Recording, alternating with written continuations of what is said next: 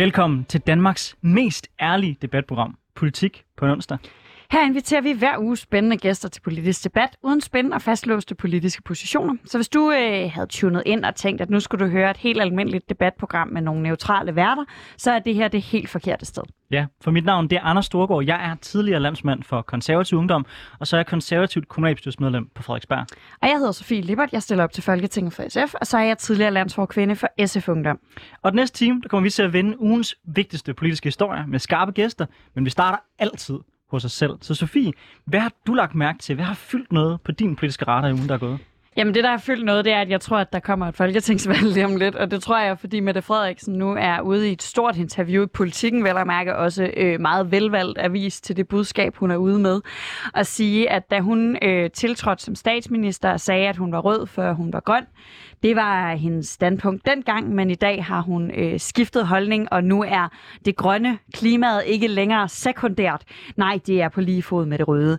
Øh, og det er helt åbenlyst for mig at se både en ambition om at få nogle af de unge og de vælger i storbyen, som forlader Socialdemokratiet i hobetal for tiden, og som Socialdemokratiet helt klart tidligere har været tryg ved at skubbe fra sig, fordi de forventede, at de løb til nogle partier, de kunne være sikre på, stadig ville støtte en socialdemokratisk regering. Men hvor de her vælgere nu virker til at løbe til mere til dele af højrefløjen, men også især til et radikale venstre. Øh, ikke at der er så mange, der løber til radikale venstre, men at radikale venstre er, er mindre øh, sikre på, at det er en socialdemokratisk regering, de vil støtte næste gang.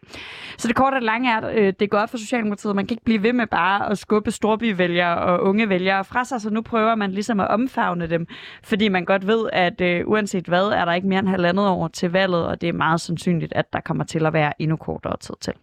Jeg synes også, det er frustrerende at se på. Altså, og jeg hører virkelig også mange andre politikere, når jeg så fanger dem under fire øjne, sige, ja, men vi taler lidt om klima, men det er egentlig ikke noget, vi går særlig meget op i. Og som en, der rent faktisk brænder enormt meget for klima, så er det frustrerende. Det er selvfølgelig fedt at se, hvordan vi gradvist vinder på den her dagsorden, og hvordan det fylder mere og mere.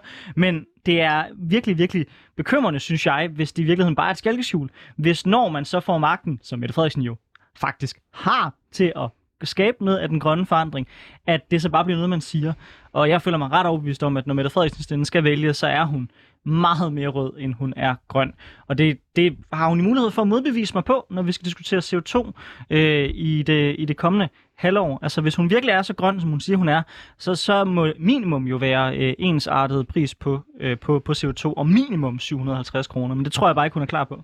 Nej, det tror jeg heller ikke, men jeg tror, altså, øhm, og det interesserer mig. Øh, men det er sjovt, du siger, at det frustrerer dig. Jeg tror ikke, det frustrerer mig. Jeg tror, jeg, altså, jeg tror bare, jeg er sådan lidt, nå, jamen, nu er det valgkamp. Altså, jeg tror, jeg sådan har, har opgivet ideen om, at andre partier end dem, der traditionelt har været grønne, øh, og så med nogle enkelte politikere steder, øh, har tænkt sig at være frontrunners på det grønne, men alle vil gerne smykke sig med de her grønne fjer. Øh, og det vil Socialdemokratiet også gerne, og det vil Socialdemokratiet også gerne i 19. Så for mig at se, er det ikke sådan en, en dyb frustration, fordi så stor en ændring føler jeg egentlig ikke, der er. Jeg føler bare, at det er en valgoptakt, og det synes jeg er meget rart. Hun lige giver mig et heads up, fordi det betyder, at jeg skal have ud og have taget nogle plakatbilleder, fordi sådan nogle har jeg ikke nu. Og det er ret vigtigt at have, inden et valg går i gang, for man skal gerne have plakaterne, inden et valg går i gang. Ja. Så jeg føler faktisk, det er sådan en lille service, hun har lavet til ja. mig og andre folketingskandidater, om sådan lige at sige, øh, hej gutter, nu begynder vi optakten, det kan ske anytime now, så snart jeg har overbevist storbyvælgerne og de unge vælgere, eller i hvert fald en brøkdel af dem, der er stor nok til, at jeg føler mig sikker på at blive genvalgt, så er jeg klar til at trykke på den såkaldte valgknap. Sofie, altså det er jo meget fint for dig så at få en heads up, både på plakater, men også med alle de one-liners, du skal forberede dig på, hvor du kan angribe Socialdemokratiet med. Ja, det glæder jeg mig også til. Det er nemlig sådan, man laver valgkamp. Nu vil jeg til gengæld gerne høre øh, dig, Anders, hvad du så til gengæld har lagt mærke til i den seneste uge. Åh øh, jeg er spændt på, om vi kan nå at tage den her diskussion i dybden på 5 minutter. Øh, men altså, jeg har selvfølgelig lagt mærke til øh, mordet på Mia, og særligt den debat, der har øh, fulgt efterfølgende. Øh, det er svært at, at, at spille ind i den debat, men, men for det første synes jeg, at det selvfølgelig er et meget tragisk mor, og jeg synes også, det er helt fair, at vi har en diskussion om den særlige utryghed, der er blandt kvinder, når man øh, går hjem fra nattelivet, og den utryghed, der kan være i forhold til at blive angrebet af mænd. Så langt, så godt. Men det, jeg var ked af, og oprigtig ked af, da jeg så den måde, debatten udviklede sig på, det var, at vi røg ned i de helt klassiske positioner, der altid sker i den her ligestillingsdebat, hvor på den ene side så var nogle folk, som ligesom sagde, vi kan overhovedet ikke snakke om nogle særlige udfordringer, kvinder står med her, og på den anden side, så blev min Twitter oversvømmet af analyser, der hed, mænd dræber punktum, og at mænd skulle have en eller anden form for kollektivt ansvar øh, for øh, mor og for øh, de her voldsomme overgreb. Og jeg synes, det er problematisk, når vi rører ned i det.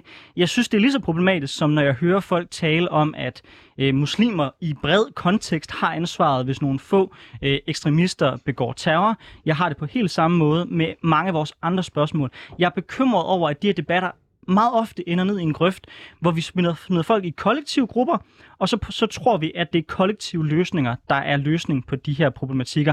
Og som mand synes jeg, det var ret ubehageligt at åbne min Twitter og øh, blive mødt af så mange tweets, der basically siger, at jeg skulle have en indirekte øh, skyld i et så forfærdeligt mor, som det der er sket. Jeg har ikke set et eneste tweet, der siger, at alle mænd har, øh, er, er kollektivt skyldige i det her, så, så det skal jeg ikke så kunne svare stå- på. Så hvis Bjarke Men-. Charlie eksempelvis skriver, mænd, klap, smiley, dræber, klap, klap, smiley, kvinder, klap, salve, så, så tænker jeg, at hvis jeg havde skrevet noget, der minder om det, øh, kvinder er indsat et eller andet klap, salve henad, så vil du også føle, at det var et angreb på kvinder. Hvis det var noget, der så entydigt kun blev foretaget af kvinder, så ville jeg ikke se det som et angreb, nej. Fordi det er mænd, der dræber kvinder. Det er mænd, der dræber.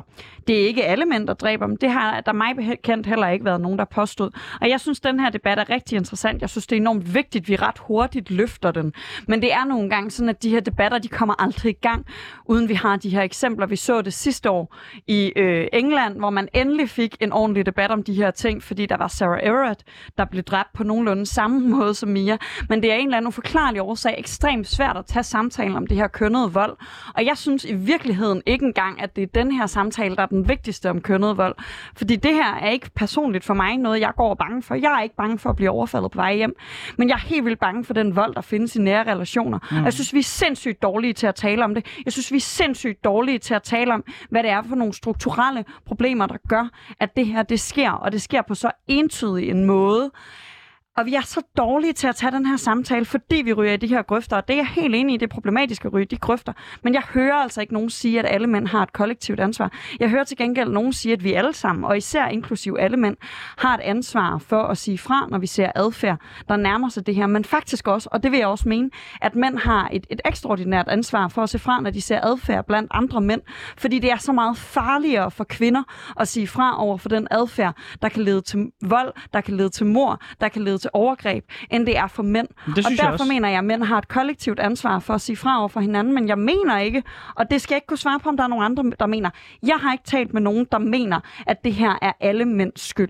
Nej, men når, men når man begynder at tale om kul- kulturelle, og det synes også, du glider lidt ind i, ind i det her, altså strukturelle årsager, så giver man jo på en eller anden måde også en gruppe som kollektiv et ansvar for noget. For jeg er, helt, jeg er faktisk enig i alt det andet, som, som du sagde med. Selvfølgelig har jeg som, som mand et særligt ansvar. Det gør jeg også i de nære relationer, jeg har. Og når jeg oplever ude i nattelivet, hvis der er folk, der er ubehagelige, siger fra, hjælper særligt kvinder, fordi det ofte er dem, der også er i en, en særlig udsat situation i forhold til nogle af de overgreb. Mænd kan så være rigtig øh, udsat i forhold til andre typer overgreb i nattelivet. Øh, men, men, men det prøver jeg så vidt, som, som, som jeg overhovedet kan. Jeg tror, der hvor jeg stejler, det er, når det bliver gjort til et spørgsmål om, at jeg i sådan små situationer, eller i eller som en del af det at være mand i en, i en kultur, at jeg skulle have et kulturelt ansvar for de mor, der Jeg foregår. mener ikke, du har et kulturelt ansvar, men det er mænd, der begår morerne. Det er mænd, der begår overgrebene på både mænd og kvinder. Det er mænd, der begår overfaldene på både mænd og kvinder. Det er mænd, der er voldelige i vores samfund, og det er da forhåbentlig kulturelt eller strukturelt, fordi jeg ville da synes, det var dybt, dybt, dybt, dybt forfærdeligt, hvis med den e-, eneste anden forklaring, som ville være, at det var biologisk. Det tror jeg ikke på. Jeg tror, det er fordi, vi skaber nogle, vi har et samfund med nogle strukturer, der er super problematiske, og i høj grad i, altså grotesk høj grad går ud over mænd. Okay. Det er ikke Så hvis jeg siger, at det er muslimer, som begår terror, det er muslimer, der, der kører, kører folk ned med lastbiler, det er muslimer, der gør det. Jeg håber, at der, at der er et strukturelt problem, vi kan tale om blandt muslimer. Så tror jeg, du vil synes, at jeg var ude i rimelig solid racisme. Og men det er samme også fordi, du ikke vil være ude i fakta på samme måde, Anders. Det er fordi, der også er... Fordi Og der er også, det der er Anders også kvinder, Breivik, der er også består. kvinder, der begår mor. Den andel af mor, der bliver begået af mænd, er så grotesk høj, at vi bliver nødt til at tage en snak om, hvorfor det er så meget højere grad af mænd. Ligesom vi taler om... Jeg ligesom, synes, vi skal fastholde, nej, jeg synes, vi skal fastholde noget helt grundlæggende, som er, at mennesker er personligt ansvarlige for deres handlinger. Og det kan godt være, at du bliver sur og slået ud med armene omkring mig nu, og det er voldsomt personligt. Men jeg kan sige, som mand, det er sgu også ret personligt at høre dig stå og holde en brandtale om, hvor at mænd gør det, mænd gør. Nej, mænd gør ikke. Der er nogen mænd, der gør nogle særlige mænd, som der er problem med. Ikke mænd i bred kontekst. Jeg mener også, at vi skal tale om, hvorfor rigtig mange terrorangreb bliver begået af øh, religiøse ekstremister. Jeg mener også, vi skal det tale mener om, jeg ikke. Vi skal tale om personlig hvorfor ansvar. rigtig mange øh, terrorangreb bliver begået af muslimer. Jeg mener, vi skal tale om, hvorfor rigtig mange terrorangreb bliver begået af nazister. Jeg mener, vi bliver nødt til at se ting i en større sammenhæng, end bare at se på enkelt tilfælde, hvis vi rent faktisk vil løse problemer.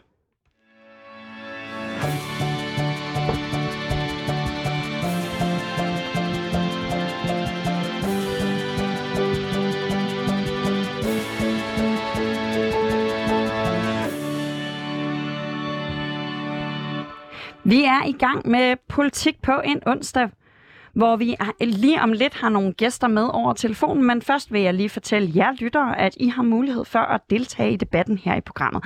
Det kan man gøre øh, for eksempel ved at downloade 24-7-appen, oprette sig en bruger, man kan godt være anonym, og så kan man simpelthen chatte med os. Øh, man kan skrive en besked ved at finde programmet Politik på en onsdag.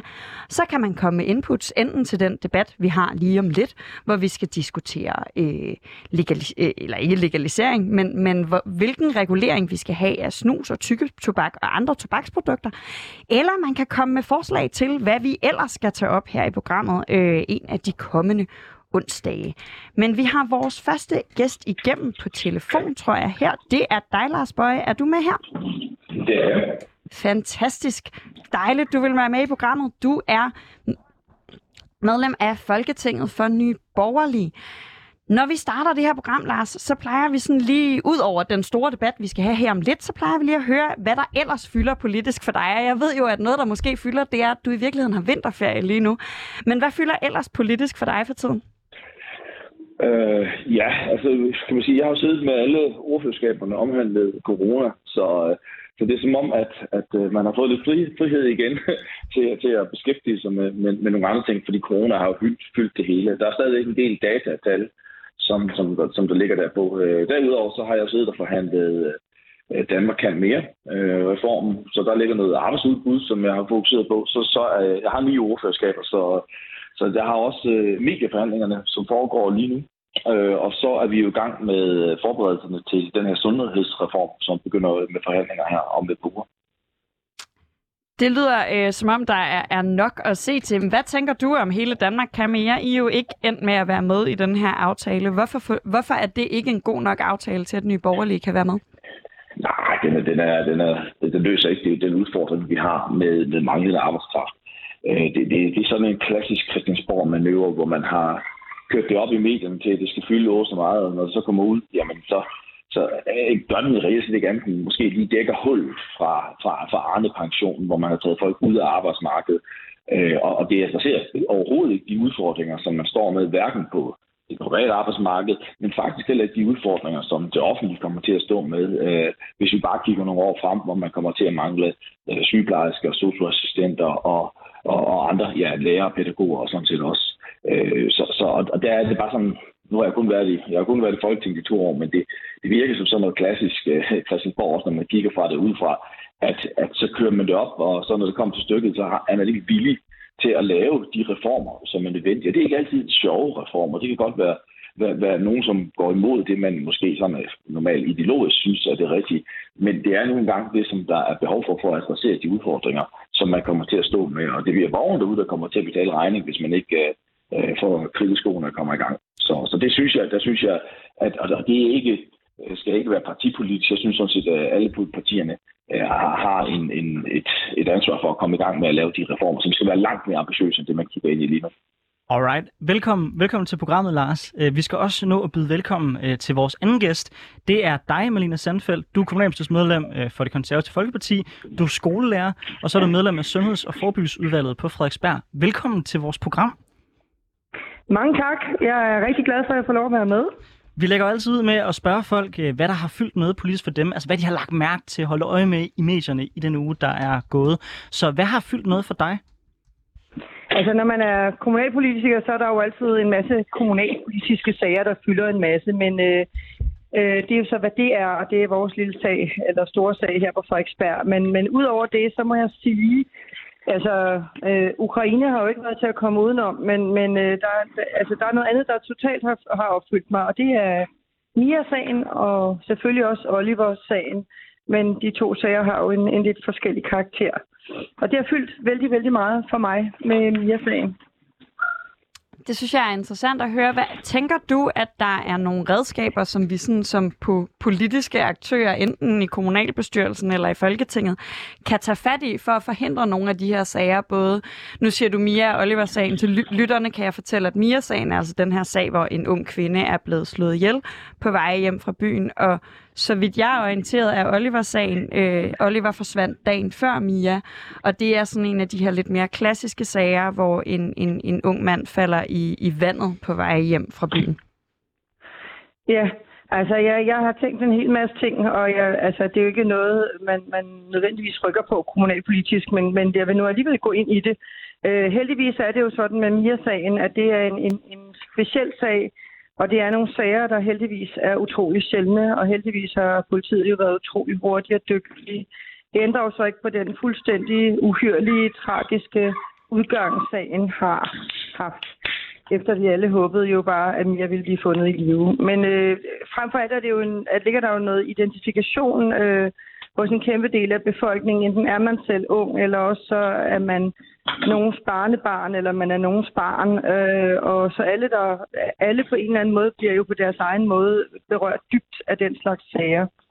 Øh, I forhold til Mia-sagen, der er der noget, der har pikeret mig, øh, og det er at nu spurgte du, hvad man kunne gøre. Det, det, jeg kan ikke lige frem sige, hvad man kan gøre i forhold til, til Mia. Måske bedre i forhold til Oliver. Heldigvis er Mia-sagen så speciel og så sjælden.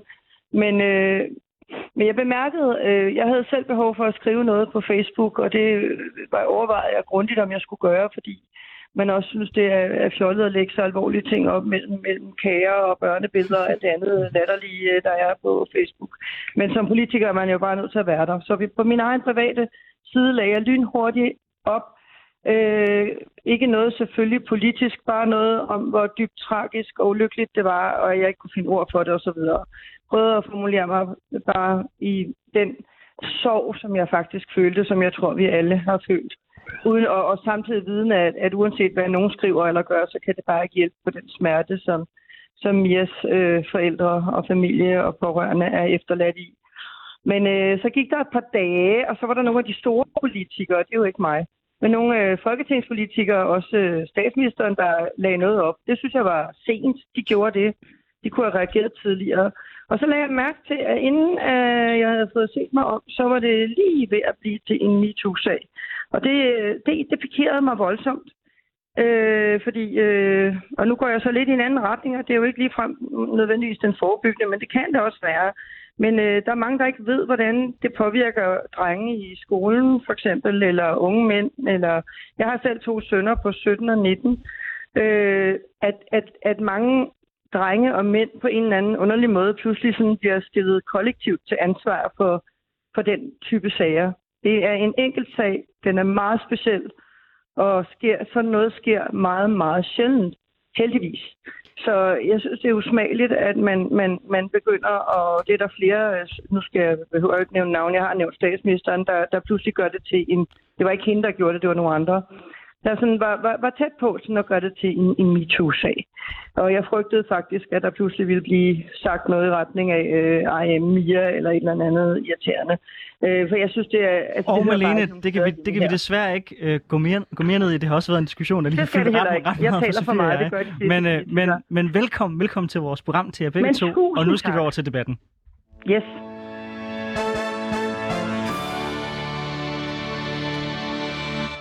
For du lytter til Politik på en onsdag med Anders Storgård og Sofie Lippert, og vi har i dag besøg af Lars Bøje Mathisen, der er folketingsmedlem for Nye Borgerlige og ordfører for ni forskellige ting, så dem vil jeg ikke liste op, men blandt andet for sundhed.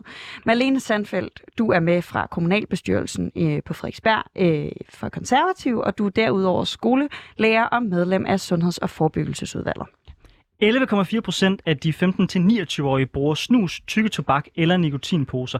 Det er en voldsom stigning fra bare for 10 år siden, hvor kun omkring 1 procent af de unge brugte det. Stigningen kommer til trods for, at den daglige rygning blandt unge næsten er blevet halveret inden for de seneste 10 år.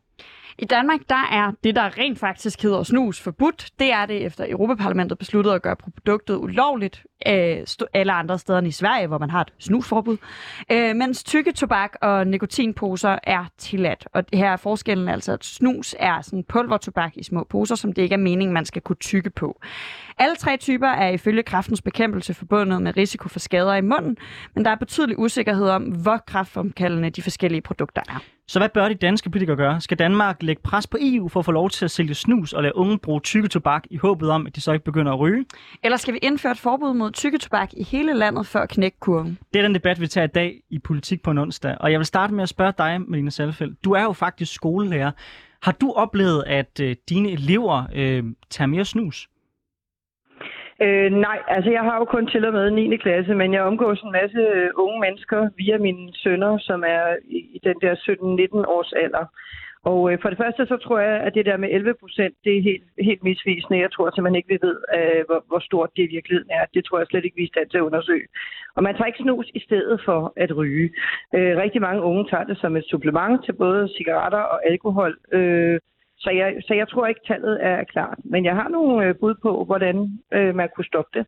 Og det kommer vi til at gå mere ned i senere. Vi skal også have dig på banen, Lars Bøje Mathisen. Hvor står du henne i den her diskussion? Anerkender du, at det er sundhedsmæssigt farligt, og, og hvordan bør vi reagere på det? Uh, det er svært, når man, når man bruger ordet farlig. Øh, fordi så skal man holde det op mod, hvad der ellers er, er farligt, og hvor farligt det er. Øh, der er mange ting i samfundet, der er farlige, som, som vi tillader. Øh, det, det, der er ingen tvivl om, at, at, at de undersøgelser, vi kigger, at, at der har det her også nogle skadelige konsekvenser, men, men, men hvor på farlig skalaen det er, øh, det, det, det er jeg ikke helt sikker på, at jeg ligger samme sted som, som nogle af de andre, som vi forbyde det. Jeg synes ikke, man skal gå ud med forbud for det her produkt. Synes du, man skal gå videre end det er i dag? Altså prøve at undersøge muligheden for, at man kan komme ind under det samme forbehold som svenskerne, og så også kan, kan sælge decideret snus? Mm, altså, jeg synes ikke, der er noget problem med, at man, øh, at man sælger, sælger snus. Jeg tror ikke, jeg tror ikke at det vil overtage produktet, fordi at det her det er, det er et lettere produkt for, for, for børn og unge, og eller også for voksne at bruge. Øhm, og, og jeg tror, at snuset sviner mere, så jeg tror ikke, at folk vil hoppe over i det andet produkt. Jeg tror simpelthen, at det, det, er, det er et mere øh, forbrugervenligt produkt. Lars, Men det, det, skal ikke det skal være op til, til borgerne at vurdere. Når, når. Jeg, jeg, synes ikke, jeg er ikke stor tilhænger af, af, af mange forbud. Jeg er ikke stor tilhænger af, af den personlige frihed til, at øh, folk tager ansvar for deres eget liv og træffer nogle beslutninger. Og jeg bliver lidt nysgerrig på, fordi du siger børn og unge, og vi er generelt inde på det her med, måske er det ikke øh, i 9. klasse eller 8. klasse, der er så meget af det her tykke tobak, men det er i hvert fald de 17-19-årige, og dermed også nogle af dem, som egentlig som reglerne er lige nu, øh, ikke må købe de her produkter. Og du siger, at du generelt ikke er så glad for forbud. Hvad tænker du om aldersgrænser generelt? Altså har vi et ansvar for øh, politisk at lovgive omkring, at børn trods alt ikke må komme i nærheden af det, og så er det så fra man er 18, man har den her øh, frihed til selv at vurdere, hvad det er for nogle produkter, man vil forbruge?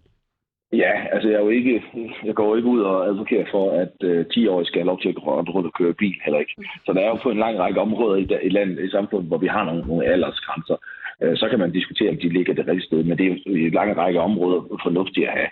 Øh, nu har man aldersgrænse på 18, og det passer så med, at man bliver myndig, og, og den ligger så, så, så fint der. Øh, og, og så øh, ligger der et ansvar for forældrene, hvis de har nogle, nogle øh, som, som vi vil karakterisere som børn, når de er under 18, eller unge, kan vi også kalde dem, hvis med en, med en demografisk gruppe, øh, så har de et ansvar for at, at sørge for, at, deres, øh, at de er styr på, hvad deres børn render rundt og laver.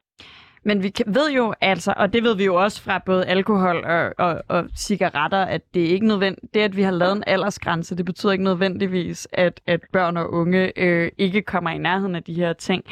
Er forældrene gode nok til at varetage deres ansvar i de her sammenhænge? Mm, det kan man på, om de synes, det er et problem, deres børn de ryger. Altså, altså, det er jo ikke op til os som politikere og stat at skulle definere det.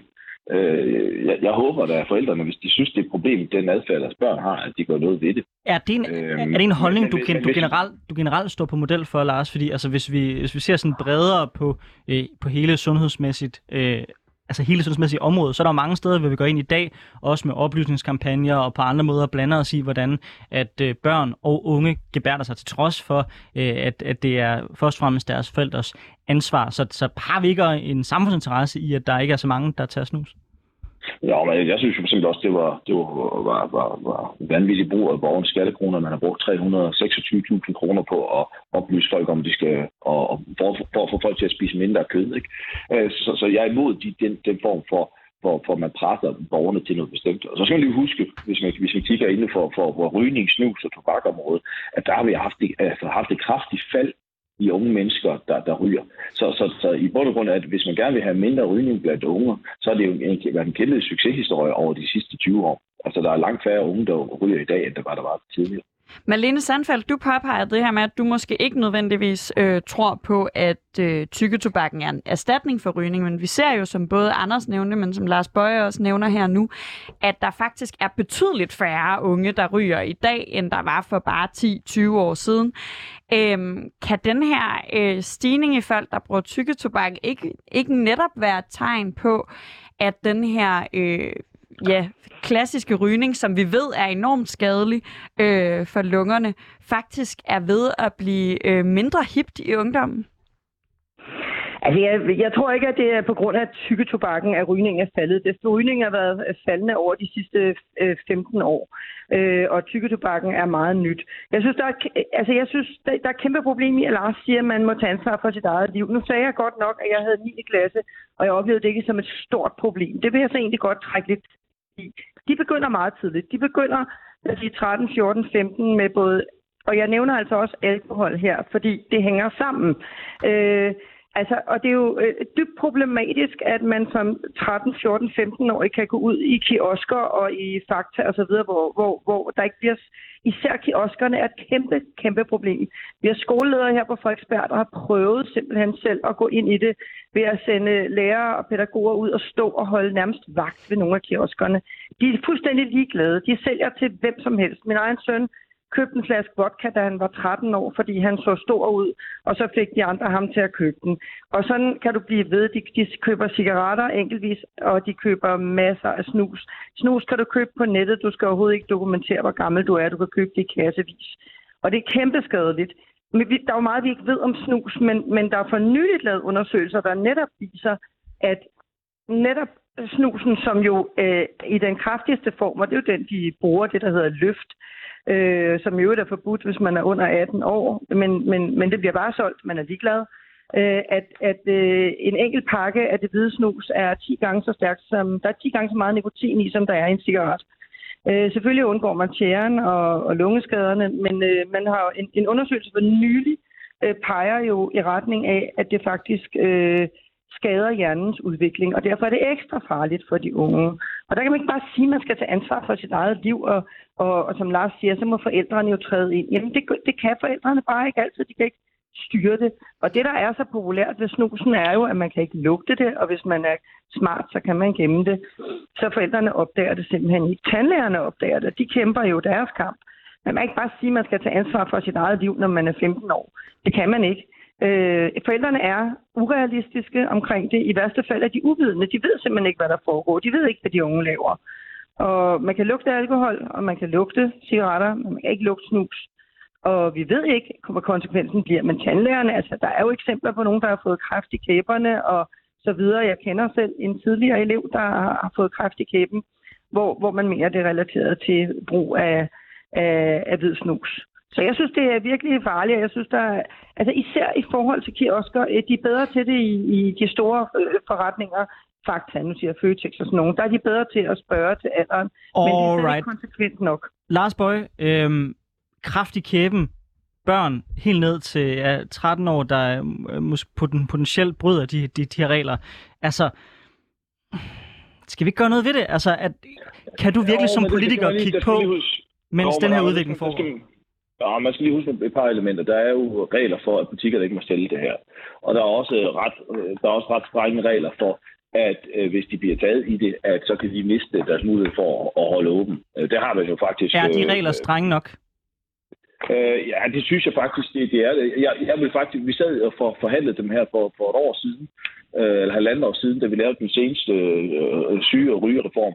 Øh, og der var jeg faktisk et af de partier, som, som, som gerne vil have strammet det endnu mere øh, for, for dem, som bryder regler. Men det var der ikke opbakning til. Øh, heller ikke blandt konservative, som jeg sad og forhandlede med, til at stramme op på det yderligere.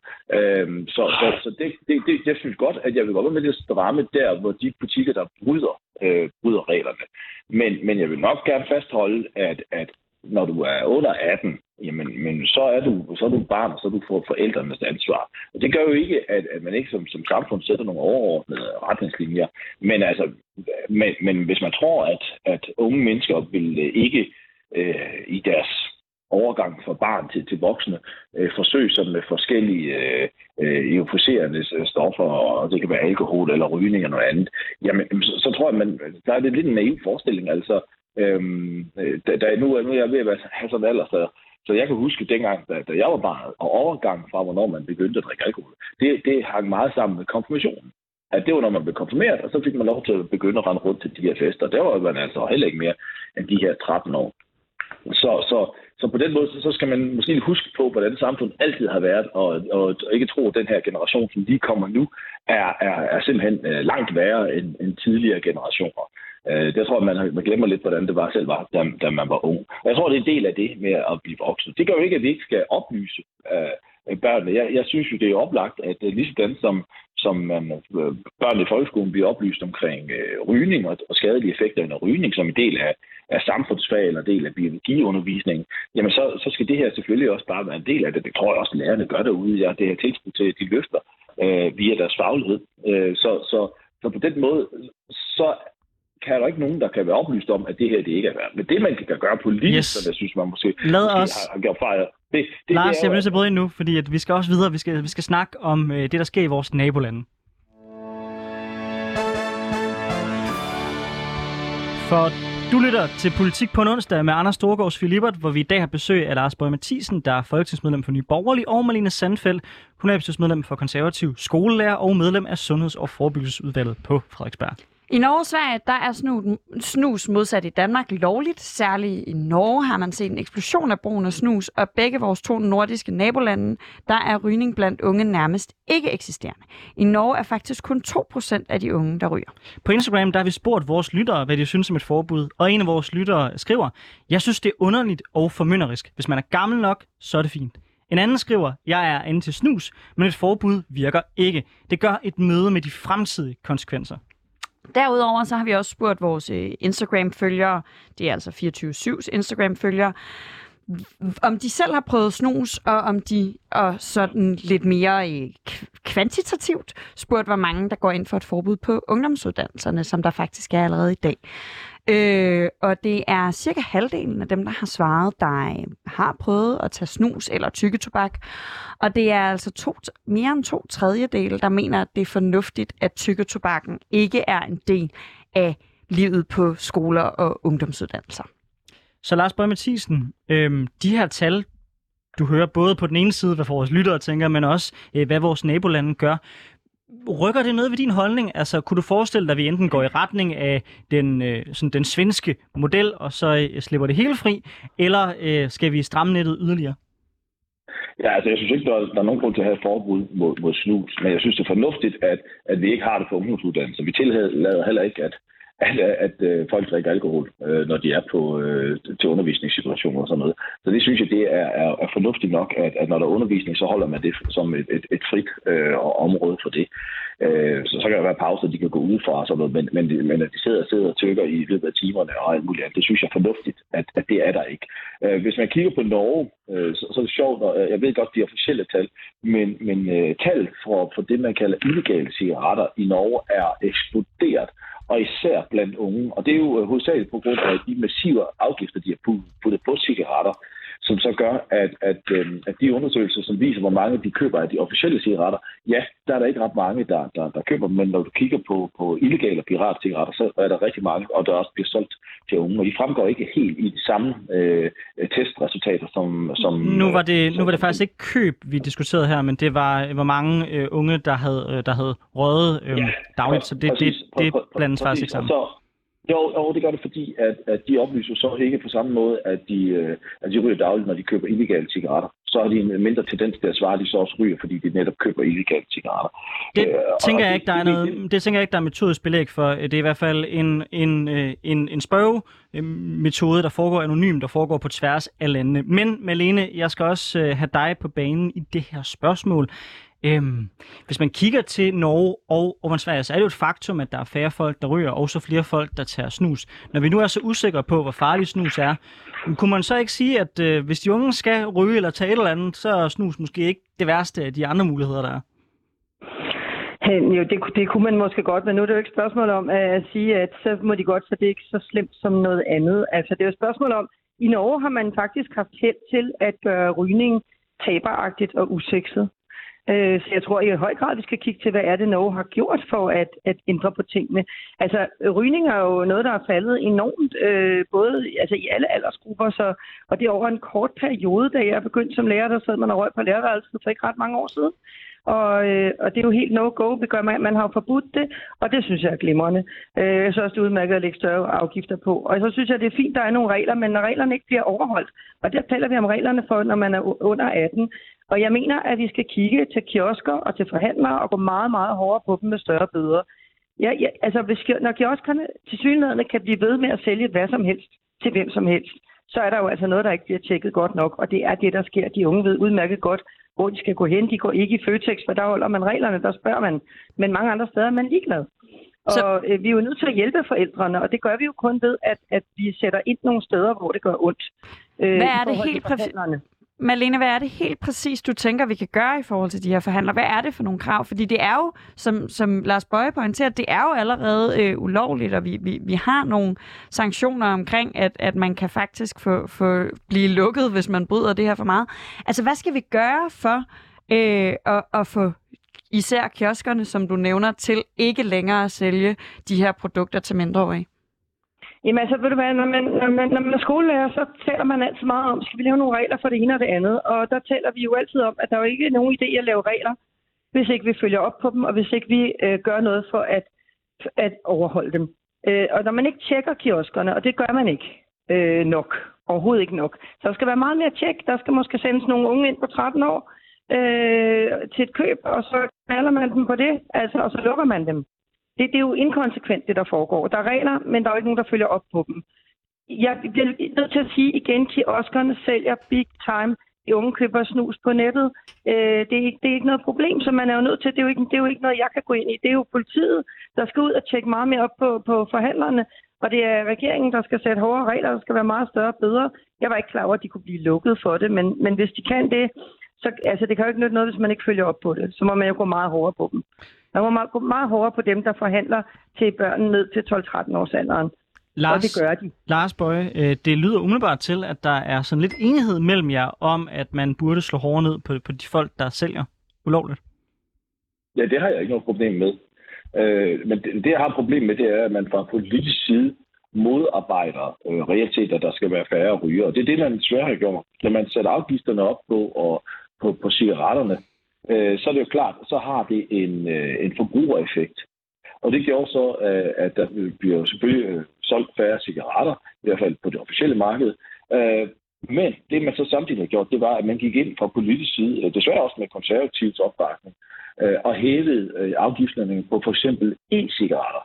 Øh, og, og, og, og man også nu vil hæve øh, afgifterne på, på for eksempel det her tobak.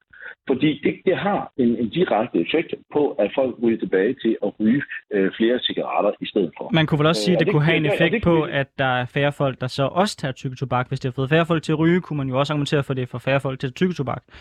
Nej, ja, men det får faktisk folk tilbage til, til cigaretterne. Øh, de to øh, forslag, som er kommet, øh, og som man har haft igennem, har faktisk forøget, når man forøger afgifterne på e-cigaretter og de andre ting, har faktisk øh, fået antallet, og det er altså Sundhedsministeriet, der vurderer det her, øh, at der bliver solgt 23 milliarder, der er også millioner, 23 millioner cigaretter mere. Øh, så det vil sige, at det simpelthen er direkte kontraproduktivt i forhold til, hvad man, hvad man vil gøre. Og der må man så erkende, vil man, vil man helst have, have de unge mennesker til at og, og, og altså ryge. Altså forestilling om, at unge overhovedet ikke vil bruge euforiserende stoffer, altså enten alkohol, cigaretter eller noget andet, den er naiv. Selvfølgelig vil det. Der ser jeg så, så er der en kæmpe fordel i at få dem til at bruge de produkter, som er mindst skadelige. Og der er øh, øh e-cigaretter og, og tyrketobak altså bare mindre skadeligt end cigaretter. Og, og derfor synes jeg, at man for, når man får lovmæssig side laver øh, nogle afgifter for at, og, så som symbolisk og, og vi virker handlekrafte, og man så laver, pålægger nogle afgifter, som decideret rykker flere unge over øh, i at ryge og rykker dem tilbage til at ryge igen, det synes jeg simpelthen er, er ja, jeg synes, det er dumt for at være lidt. Lars Bøje, han siger, at det er, er naivt at tro, at de unge de nogensinde vil holde op med at bruge forskellige ret milde øh, euforiserende stoffer, som, som øh, hvad hedder det, tobak og nikotin, øh, alkohol. Malene, tror du, at, at der er, altså er det naivt at tro, at vi kan, kan få det her væk, og bør vi så derfor øh, i stedet øh, styrke, at det er det mindst onde af produkterne, de unge bruger? Nej, jeg er egentlig ikke enig, og vi ved overhovedet ikke noget om, hvor skadeligt snus er, for det har ikke været der længe nok. Jeg taler ikke om tykketobak, det ved jeg mindre om, men det er heller ikke det, de unge bruger. De bruger snus. De bruger hvid snus. Det er meget stærkt, og vi aner overhovedet ikke noget om konsekvenserne. Jo lige nu ved vi faktisk, at de får nogle hvide striber på tandkødet. De går væk, hvis de holder op med at bruge snus, men tandkødet trækker sig tilbage fra tænderne, og vi kan stå med nogle tandproblemer af fuldstændig uhyrlige, øh, øh, af uhyrligt omfang om, om få år, for vi ved ikke, hvad konsekvenserne er, for det har været der i kort tid. Det er den ene ting. Den anden ting er, at jeg synes, det er urealistisk at tale om, hvordan, nu ved jeg ikke, hvor gammel du er, Lars, men altså, øh, at tale om, at, at, at øh, det er jo ligesom, når, når man blev konfirmeret, så skulle man lige prøve og sådan noget. Ja, det er meget fint og harmløst. Det er bare ikke sådan, det er. Tiden er en anden. De unge mennesker er under et enormt pres. Vi ved det jo. Vi har jo kæmpe stigende udgifter på hele socialområdet, fordi de unge har det dårligt. De trives dårligt. Det mener jeg jo, de gør på grund af deres øh, øh, færden på komplekse sociale platforme, og her er der også noget, vi over som voksne overhovedet ikke har styr på. Vi aner ikke, hvad der foregår. De bliver øh, deprimerede, de får lavt selvværd, de får skoleværing i hobetal, og det har ikke en skid at gøre med, undskyld mig, øh, pardon my French, det har altså ikke en skid at gøre med corona, som nogen gerne vil tro, det er, og så putter man nogle flere penge i folkeskolen og nogle flere pædagoger, det kommer ikke til at hjælpe. Vi er nødt til ikke at symptombehandle, vi er nødt til at fjerne problemerne, og det hænger sammen, fordi jo dårligere de har det, jo mere har de brug for at tage noget, der stimulerer dem, og øh, de øh, øh drikker meget mere, og de, de drak også, ja vel, gjorde vi det, og vi røg og så videre, og så holdt vi op.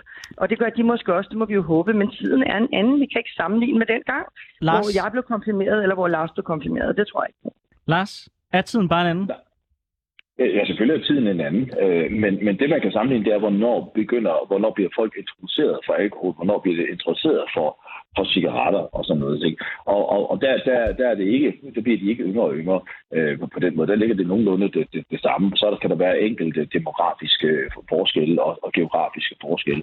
Øh, og det er selvfølgelig lang tid siden, jeg er blevet konfirmeret, men nu har jeg alligevel jeg har også været underviser og arbejdet i den danske folkeskole i, i knap 20 år, så, så på den måde har jeg, synes jeg selv, jeg har det rimelig godt øh, godt trin på, hvor, hvor de unge er hen i dag. Øh, og det er også derfor, jeg siger, at det, det virker ikke at sætte afgifterne op på cigaretter, fordi mange unge køber piratcigaretter i, i forvejen, fordi de ikke har råd til at købe øh, afgifterne på cigaretter. Så køber de dem, der de kan få for 25 kroner, de kan købe hen på hjørnet i stedet for. Så, så, så, så det gør de jo allerede. Og jeg er enig i, at vi har en lang række udfordringer med de unge i dag, som står over for en mere kompleks virkelighed, som bliver sværere og sværere for at navigere i.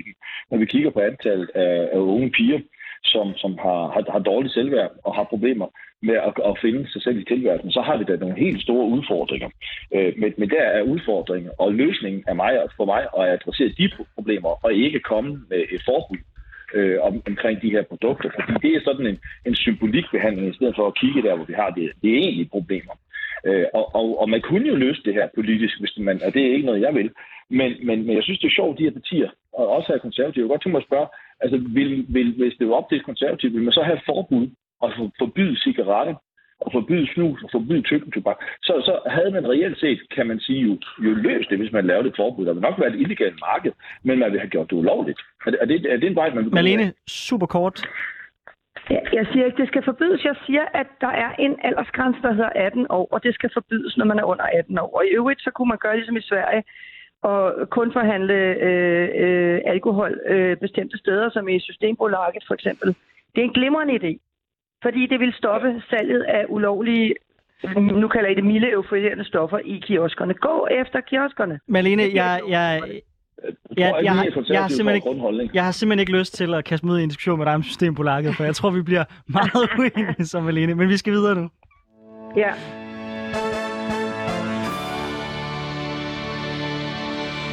Du lytter til Politik på en onsdag med Anders Storgård og Sofie Libert. Vi har i dag besøg af Lars Bøje Mathisen, der er folketingsmedlem for Nye Borgerlige, og Malene, Sandf- Malene Sandfald, der er kommunalbestyrelsesmedlem for Konservativ på Frederiksberg. Vi har nu diskuteret, hvorvidt snus skal være lovligt i Danmark, eller... Øh, øh, eller vi diskuterer nu, hvorvidt snus skal være lovligt i Danmark, og hvorvidt der skal være et forbud for at beskytte de unge. Men en anden vej at gå er at oplyse meget mere. Vi skal oplyse de unge bedre om de negative sider af snus. Altså lave deciderede oplysningskampagner, som vi kender det fra rygning eller kød, for, øh, kødspisning, som Lars nævnte tidligere, der skal opfordre og oplyse de unge til at stoppe med at bruge snus. Lars Bøge Mathisen, du er jo sundhedsordfører. Øhm, vil du være klar på at bruge statslige øh, midler til oplysningskampagner og til eventuel forskning i, øh, hvilke skadevirkninger snus har, om ikke andet? Ja, forskning, absolut. Det, det, det, synes, det synes jeg, det er jo, det, det, det ligger inden for, for, for, for statens opgave. Så, så, så selvfølgelig de, øh, de produkter, øh, som, som, som der er lovligt i dag, har øh, der er et fælles ansvar, og har staten også et ansvar for at kontrollere den skadelige virkning af de produkter. Øh, absolut. Øh, oplysning, det synes jeg også er fint. Jeg synes, man skal bare huske at gøre det i de regi, hvor, hvor, hvor det allerede er. Jeg synes ikke, man skal gå ud og bruge øh, millioner på, på, på kampagner, øh, Øh, og give penge til influencers, som så skal poste videoer og alt muligt andet. Det synes jeg er forkert brug af skattekronerne. Men jeg synes, det er helt fint fair, at de oplysninger, man finder frem via, øh, kan man sige, øh, den forskning, man laver, at den også bliver gjort tilgængelig til, til, til borgerne. Og det skal, og det skal man jo gøre via de kanaler, der er. Altså øh, via det, det, altså, øh, den privatpraktiserende læge, når du går til læge, via øh, folkeskolen, som arbejder med de her områder. Og jeg er slet ikke i tvivl om, at der vil også fra politisk side, når der kommer de her rapporter og ydet forskningsresultater, så vil der jo komme fokus på det. Så, så den her forestilling om, at, at, at danskerne vil være, er uoplyste, øh, den, den køber jeg ganske enkelt. Jeg tror ikke, du finder et, øh, et folkefærd, som er mere oplyst omkring de sundhedsfaglige effekter af forskellige tiltag, som man kan købe. Hva- nu tabte jeg hele tråden. Malene, hvad tænker du, kan I? Altså, er der øh, noget oplysningsarbejde, som I for eksempel i, i grundskolerne kan, kan tage på jer, som, som i virkeligheden måske er, er det, der skal til for at... Fordi en ting er, om hvor meget vi slår ned på de her kiosker, men en, den, i den ideelle verden handler det vel mere om at, øh, at få de unge til at have mindre lyst til at bruge de her produkter. Jamen, jeg tror, oplysning er... Altså, det har vi jo egentlig altid haft erfaring med, at, det, at det faktisk har en god effekt. Og der, altså, vi, der er en del oplysning i dag, men slet ikke målrettet nok, synes jeg, mod det her. Det handler altid meget om alkohol, øh, hvor, øh, hvor vi jo inviterer SSP ud, og der er nogle bestemte forløb, der ligger i udskolingen. Og det er ret godt, men altså, man kunne sagtens intensivere det. Man kunne sagtens gøre mere forebyggende, det er helt sikkert. Og det øh, kunne man gøre mange, på mange planer. Øhm, hvad Men tænker altså- du om sådan deciderede kampagner, som, som Lars Bøje måske er mindre øh, tilhænger af? Jeg synes faktisk, det kan, at det er en rigtig god idé. Nu tror jeg, at Lars Bøger og jeg sikkert godt kunne blive hurtigt enige om, at, at pengene har det bedste i borgernes lommer. Så øh, der er jo selvfølgelig altid et spørgsmål om økonomi. Men altså, hvis det er et spørgsmål om at, at, at være med til at forhindre en... Altså, jeg mener jo, at vi i forhold til unges mistrivsel og så videre, og det her det er en del af det, øh, at, at der sidder vi simpelthen på en bombe under samfundet øh, økonomisk. Malene, Så vil det nok være en rigtig god idé at, at, at, gøre, at lave forebyggende kampagner, i stedet for at skulle ud og lappe på alt det, der går galt. Malene Sandfeldt, jeg vil gerne spørge lidt mere ind til det. Øh, Ja. Forhåbentlig har vi tid til det. Øhm, når du siger, at unges mistrivsel hænger sammen med brugen af snus, hvad mener Ja. du så? Mener du, at det er det, at folk øh, tager snus, der gør, at de mistrives, eller øh, hvad kan man sige, tager de snus, fordi de mistrives? Hvilken vej går det? Ja, jeg synes, jeg, jeg synes, jeg var inde på det før. Altså, øh, jeg, jeg mener jo, at unges, unges mistrivsel hænger i, i enorm høj grad, for ikke at sige måske udelukkende, at, at der er nogle forskellige faktorer. Der, der er det, at øh, hvis det starter med i folkeskolen, at folkeskolen er blevet akademiseret, og der er faktisk mange, der knækker på, at, at kravene er for høje.